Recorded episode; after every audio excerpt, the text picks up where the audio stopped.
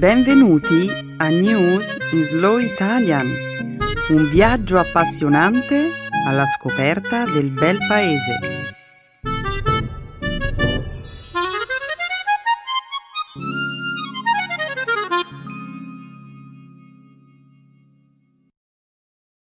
Oggi è giovedì 8 settembre 2016.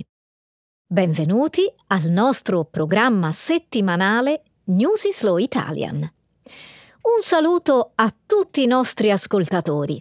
Ciao Chiara, ciao a tutti. Nella prima parte del nostro programma oggi parleremo dell'annullamento del colloquio tra il presidente Obama e il presidente filippino Rodrigo Duterte. Più avanti parleremo della diffusione del virus Zika dopo la bocciatura da parte del Senato degli Stati Uniti di un disegno di legge che avrebbe finanziato la lotta contro il virus. Commenteremo poi un recente omaggio al cantante rock Freddie Mercury, al cui nome è stato dedicato un asteroide.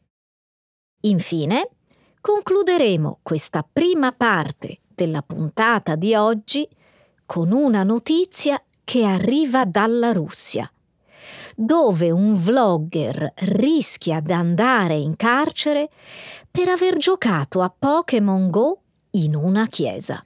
Dici davvero, Chiara? Una persona rischia di andare in carcere per aver giocato a Pokémon Go in chiesa. Sì, Stefano, dico davvero. Avremo modo di approfondire questa notizia tra un attimo. Ora però continuiamo a presentare la puntata di oggi. La seconda parte del programma sarà dedicata, come sempre, alla lingua e alla cultura italiana. Nel segmento grammaticale passeremo in rassegna le forme combinate dei pronomi personali abbinate ai verbi modali e riflessivi. A conclusione della puntata di oggi, poi, impareremo a conoscere una nuova espressione idiomatica Passare in sordina. Io sono pronto per cominciare, Chiara. Benissimo, Stefano. In alto il sipario.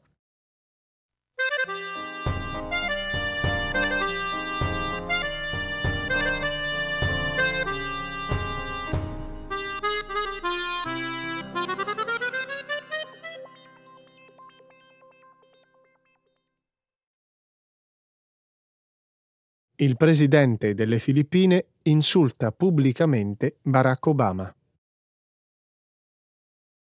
Lo scorso lunedì il sedicesimo presidente delle Filippine, il 71enne Rodrigo Duterte, è salito nuovamente agli onori delle cronache dopo aver rivolto al presidente americano Barack Obama l'appellativo di figlio di puttana, nel corso di una conferenza stampa. Duterte si era espresso in reazione alla domanda di un giornalista che gli aveva chiesto come avrebbe motivato le violazioni dei diritti umani da lui promosse. Nella giornata di martedì, il presidente delle Filippine ha espresso rammarico per il suo commento offensivo, che nel corso della settimana ha suscitato una vasta attenzione mediatica e numerose critiche, e che è giunto solo pochi giorni prima di un incontro, poi annullato in seguito alle parole offensive di Duterte, che avrebbe visto i due leader a colloquio nel corso di un forum economico in Laos. Da quando Duterte ha assunto la carica presidenziale, lo scorso 30 giugno, circa 2400 persone sono state uccise nell'ambito di una violenta offensiva contro la droga. Duterte ha annunciato nuove vittime. I suoi metodi sono stati condannati dalle Nazioni Unite e dalla Chiesa Cattolica, che rappresenta la religione dominante nelle Filippine. Il presidente ha giustificato i suoi metodi facendo appello alla sua determinazione a sradicare il traffico di droga nel paese e ha detto che la battaglia del governo continuerà fino a che l'ultimo produttore di droga non sarà ucciso. In realtà, questa non è la prima volta che Duterte rivolge un appellativo del genere a un leader mondiale. È vero, Stefano. Il fatto che abbia insultato il presidente Obama non dovrebbe sorprenderci. Duterte è noto per gli insulti e le osservazioni provocatorie che è solito dirigere contro chiunque metta in discussione le sue azioni. Una comoda strategia per evitare di dover dare una risposta sulle violazioni dei diritti umani. Esattamente, Stefano. Nelle poche settimane che hanno visto Duterte al potere, il livello della violenza nel paese è esploso. Il presidente di fatto, chiedendo alla popolazione di uccidere ogni possibile trafficante o consumatore di droga, eh, sta alimentando la violenza urbana. Il bilancio delle vittime e le uccisioni aumentano ogni giorno. Nessuno è al sicuro. Come ha detto qualcuno, il vero pericolo per i filippini non sono i trafficanti di droga, ma il capo dello Stato. Beh, che altro ci si può aspettare da chi dice credetemi, eh, me ne infischio dei diritti umani?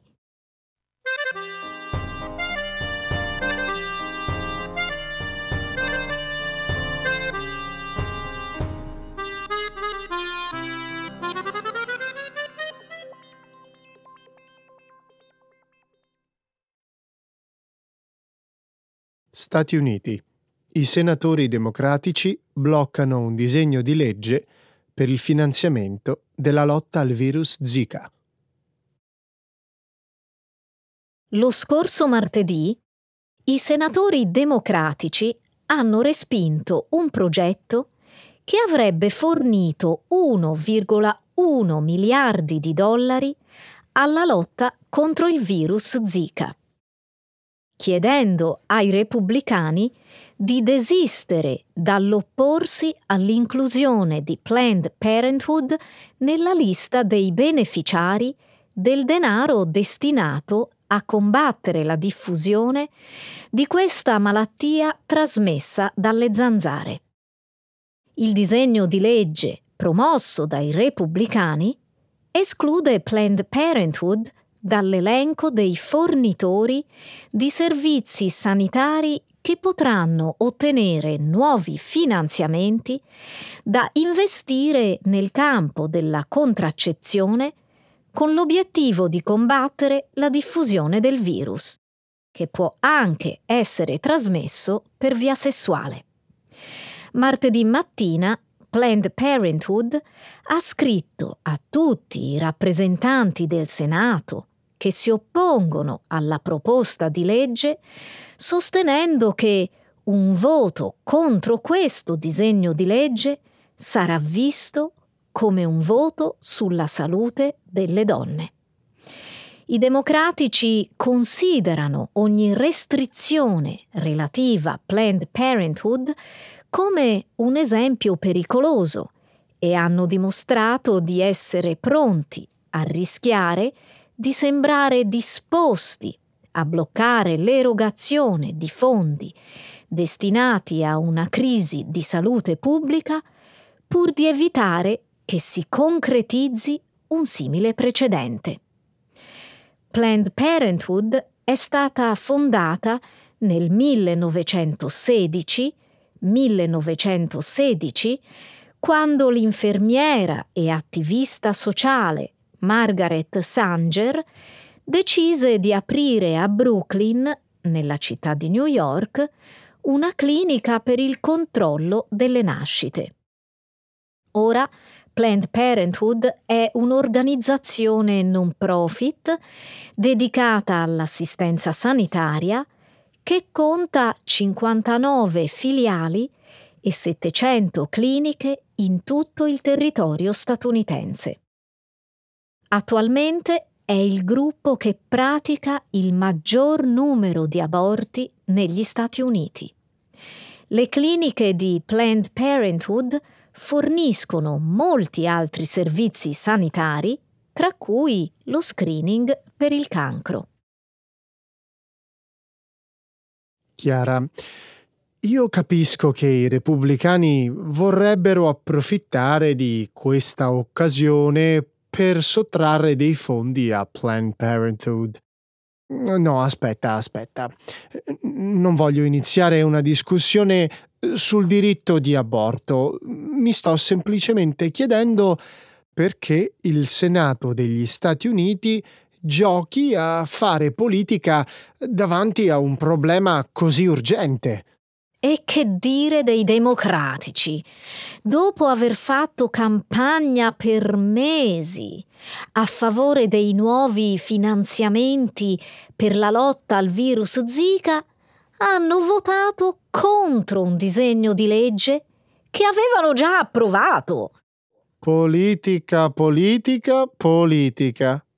Nel frattempo, il Centro per il controllo e la prevenzione delle malattie ha dichiarato di aver utilizzato quasi tutti i 222 milioni di dollari che aveva ricevuto per la lotta contro il virus.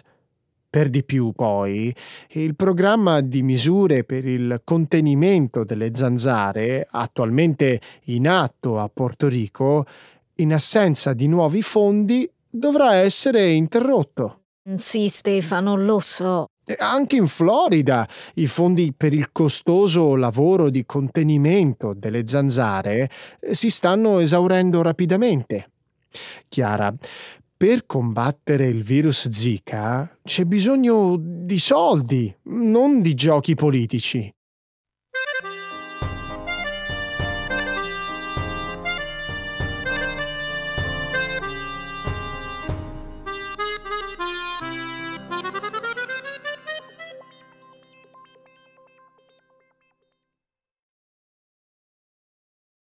Un asteroide in onore di Freddie Mercury.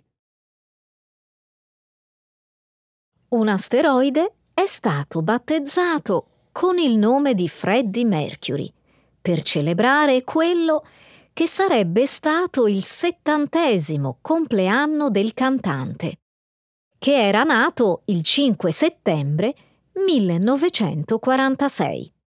1946 l'asteroide 17473 si trova nella fascia di asteroidi tra le orbite di Marte e Giove e misura circa 3 km di diametro.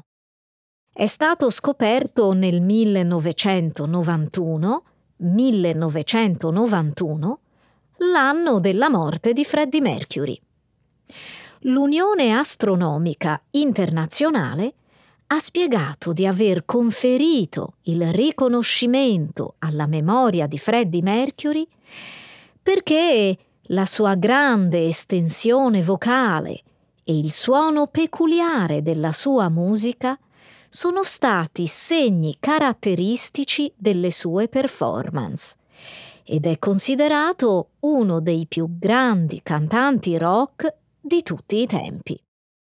D'ora in poi il nuovo nome sarà formalmente e ufficialmente associato all'asteroide. Le eventuali pubblicazioni scientifiche che in futuro avranno come oggetto questo asteroide dovranno riferirsi ad esso come 17473 Freddie Mercury. In passato, L'Unione Astronomica Internazionale aveva dedicato degli asteroidi ai Beatles e a Bruce Springsteen. Farok Bulsara, questo il vero nome del cantante, aveva assunto legalmente il nome di Freddie Mercury intorno al 1970. 1970, all'epoca della formazione dei Queen.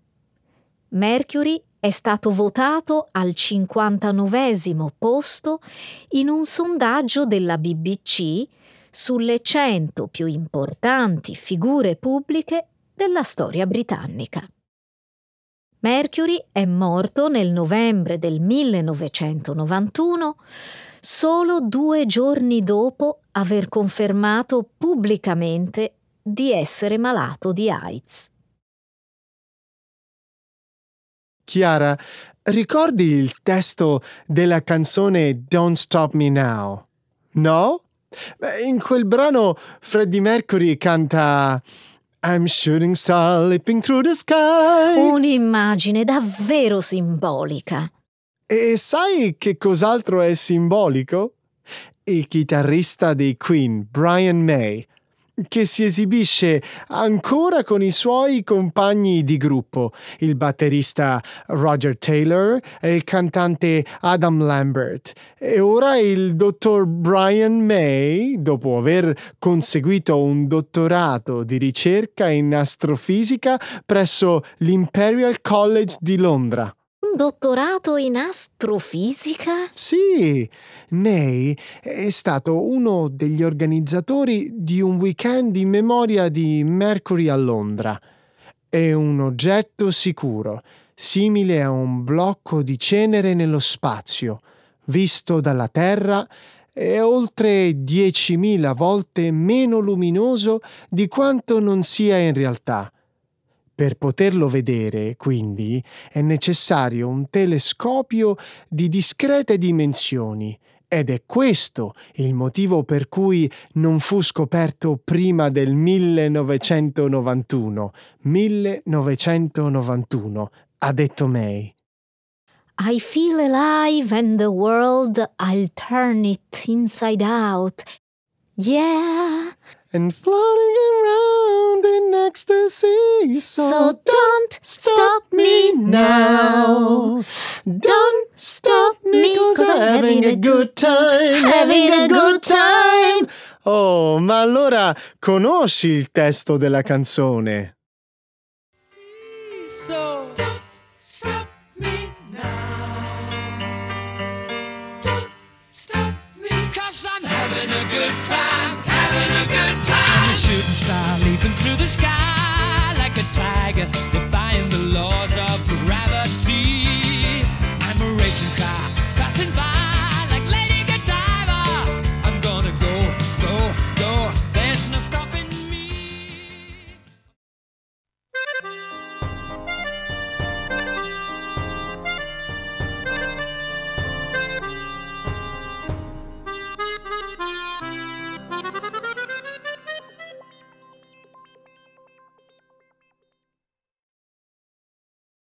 youtuber russo rischia 5 anni di carcere dopo aver giocato a Pokémon Go in chiesa.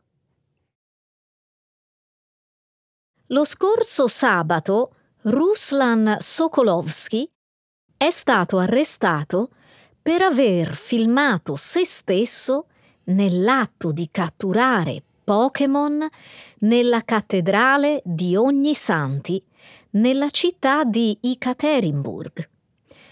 All'inizio del video, che è stato pubblicato su YouTube l'11 agosto e che al momento è stato cliccato più di 900.000 volte, il vlogger, videoblogger, allude a una serie di recenti notizie secondo le quali chiunque fosse sorpreso a giocare in chiesa rischierebbe di venire incarcerato. Nelle parole di Sokolovsky, com'è possibile che entrare in chiesa con uno smartphone sia un comportamento offensivo? Ho deciso di andare a caccia di Pokémon in chiesa perché... beh, perché no? Credo che sia un'azione sicura e non illegale. Andiamo. Il vlogger ventunenne è stato accusato di incitamento all'odio e di aver offeso la sensibilità religiosa ed è stato condannato a due mesi di detenzione. Il provvedimento potrebbe convertirsi in una pena pari a cinque anni di carcere. Il reato in questione è lo stesso che nel 2012 ha condannato a due anni di detenzione due donne del collettivo punk Pussy Riot. Sokolovsky, che ha quasi 300.000 follower su YouTube, non è nuovo a questi esperimenti. Già in passato aveva realizzato dei video criticando apertamente la Chiesa russa. Ehi, perché no? Dopotutto si è trattato di un esperimento nel nome della scienza. Eh, beh, questo ragazzo ha voluto vedere se la minaccia di carcerazione per chi gioca a Pokémon Go in chiesa fosse reale e ha ottenuto la risposta che cercava. Chiara, tu non vedi eh, Ruslan Sokolovsky come una persona che ha scelto di scendere in campo contro il crescente potere della Chiesa ortodossa russa? Può darsi.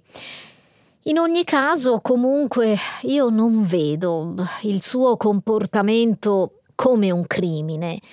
Quella di giocare a Pokémon Go in chiesa mi sembra semplicemente una scelta di cattivo gusto. Sai una cosa?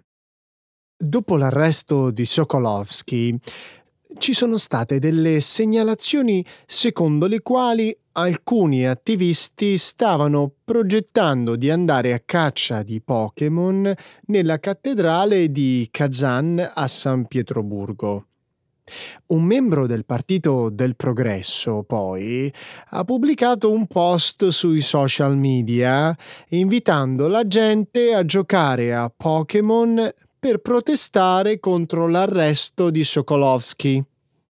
In realtà, giocare a Pokémon Go in Russia potrebbe essere un'impresa complicata. Il gioco non è ufficialmente distribuito nel paese. Molti funzionari russi, inoltre, hanno apertamente criticato il gioco, sostenendo che alcuni servizi di intelligence potrebbero aver contribuito alla realizzazione dell'applicazione. In altre parole, il governo russo ora può dire che chi gioca a Pokémon Go sta collaborando con i servizi di intelligence stranieri.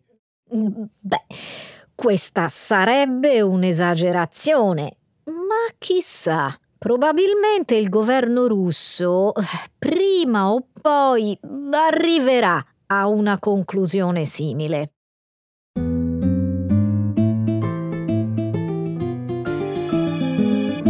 Adesso la grammatica. Per capire le regole di una lingua poetica.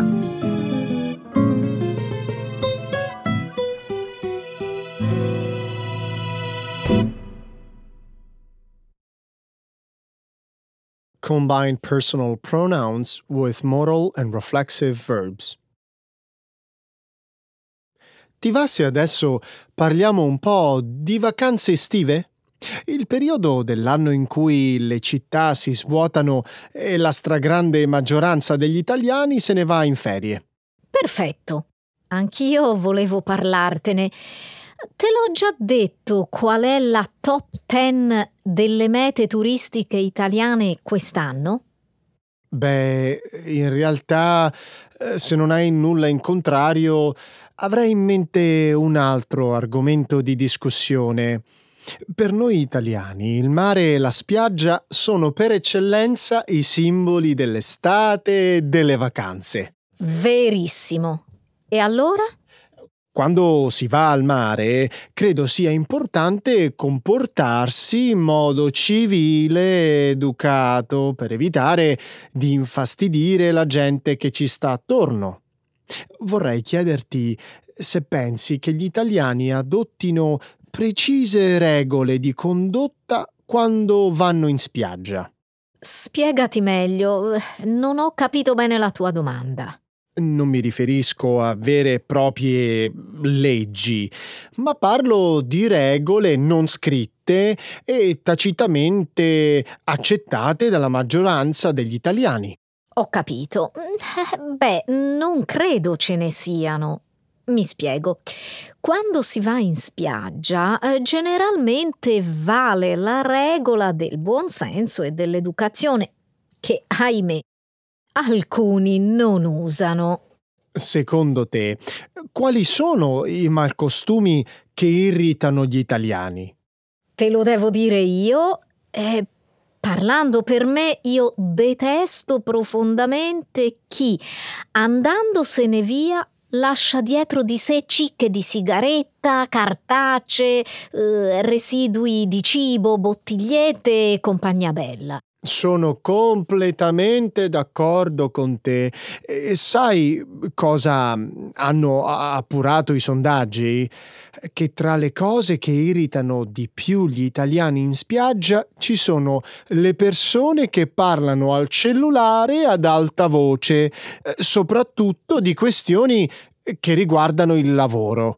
Effettivamente ce ne sono tantissime di persone che fanno così e te lo dico con onestà, sono fastidiosissimi. Poi eh, non amano neppure quando qualcuno ascolta musica ad alto volume o quando i vicini di ombrellone scuotono i loro asciugamani dalla sabbia facendogliela arrivare addosso. Concordo in pieno. Detesto quando mi arriva una raffica di sabbia addosso e soprattutto dopo aver spalmato la protezione solare. La sabbia non la sopporto. Si appiccica ovunque e ti fa sentire come una cotoletta impanata prima della frittura. Che, che, ne pensi di quelli che hanno la cattiva abitudine di riservarsi un posto per il giorno successivo nelle spiagge libere, lasciando oggetti personali come ombrellone, le sedie o gli asciugamani? Che sfacciataggine! Te ne rendi conto? Pur di avere un posto vicino alla battigia, la gente lascia veramente di tutto. Credimi, è la verità. Sta tranquillo, ne sono al corrente. Eh, sai cosa ho letto sui giornali?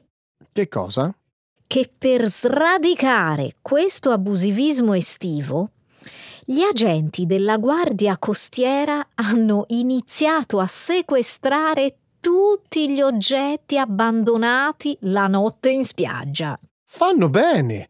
È giusto combattere l'illegalità, soprattutto quando si tratta di un bene di uso comune. Lo credo anch'io.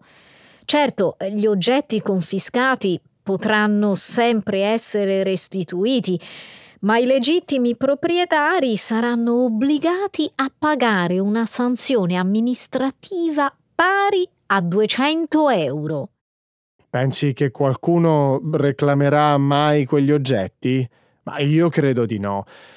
Pensaci, è sempre più economico ricomprare l'attrezzatura da spiaggia che pagare la multa. È vero, ma il provvedimento della Guardia Costiera ha proprio questo intento: scoraggiare i furbetti colpendoli nel portafogli. Ecco le espressioni un saggio di una cultura che ride e sa far vivere forti emozioni.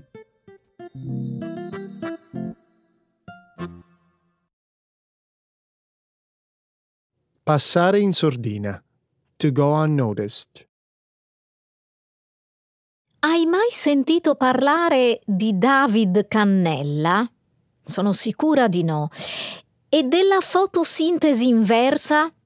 Immagino nemmeno. Ma scusa, se lo sai già, che cosa me lo chiedi a fare? Guarda, faresti prima dirmi di cosa si tratta. Scusa, ma volevo solo esserne sicura. In Italia questa notizia è passata in sordina, ma all'estero ha suscitato grande interesse. Di che scoperta parli? Te l'ho detto giusto un attimo fa, della fotosintesi inversa. Sai che cosa sono i biocombustibili? Ma certo che lo so.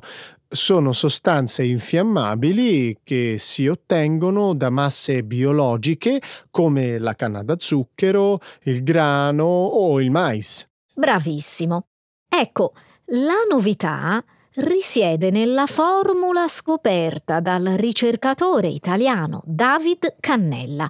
Pensa che rispetto ai metodi attuali permetterebbe di produrre biocarburanti in tempi più brevi. E che cosa ci sarebbe di sensazionale in questo? Non lo capisci?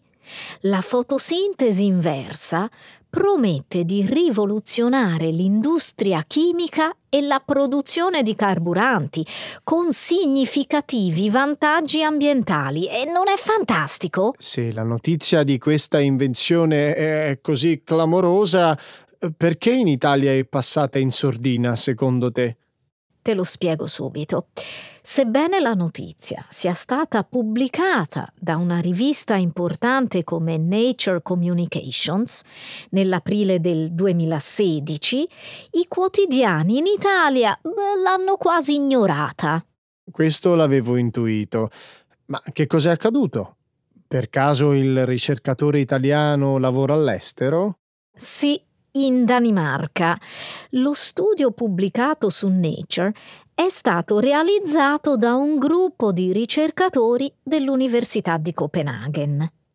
Ecco, forse è per questo che la notizia di questa scoperta è passata in sordina, perché il ricercatore non lavora in un'università italiana.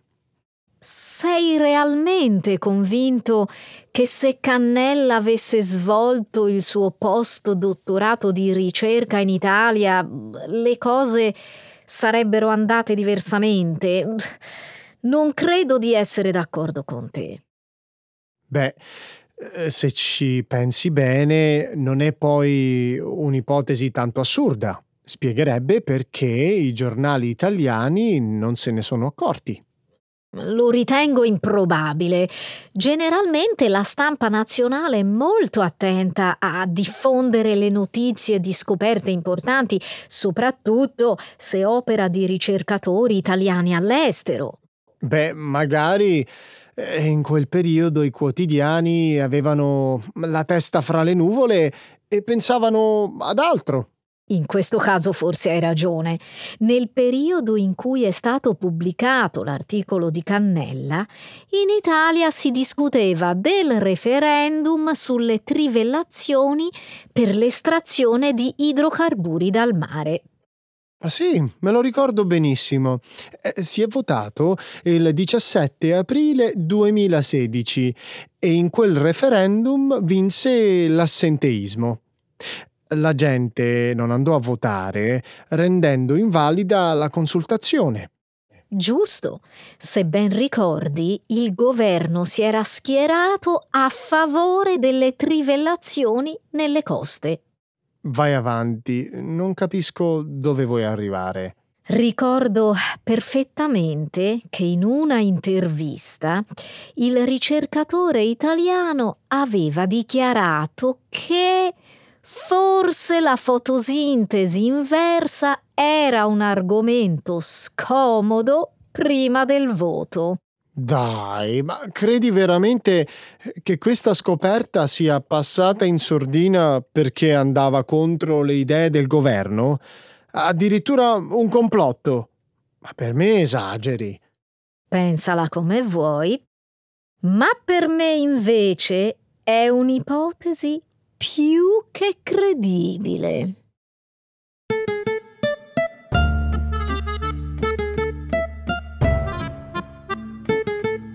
Forse è passato in sordina il fatto che la nostra Benedetta è stata in vacanza per tutto questo tempo.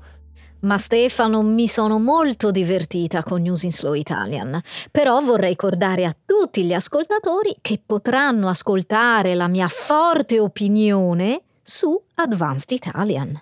E quindi Chiara ti ringraziamo per essere stata con noi durante questo periodo. Ci aspettiamo di rivederti presto e ci prepariamo a riabbracciare Benedetta. Benissimo. Ciao. Ciao a tutti.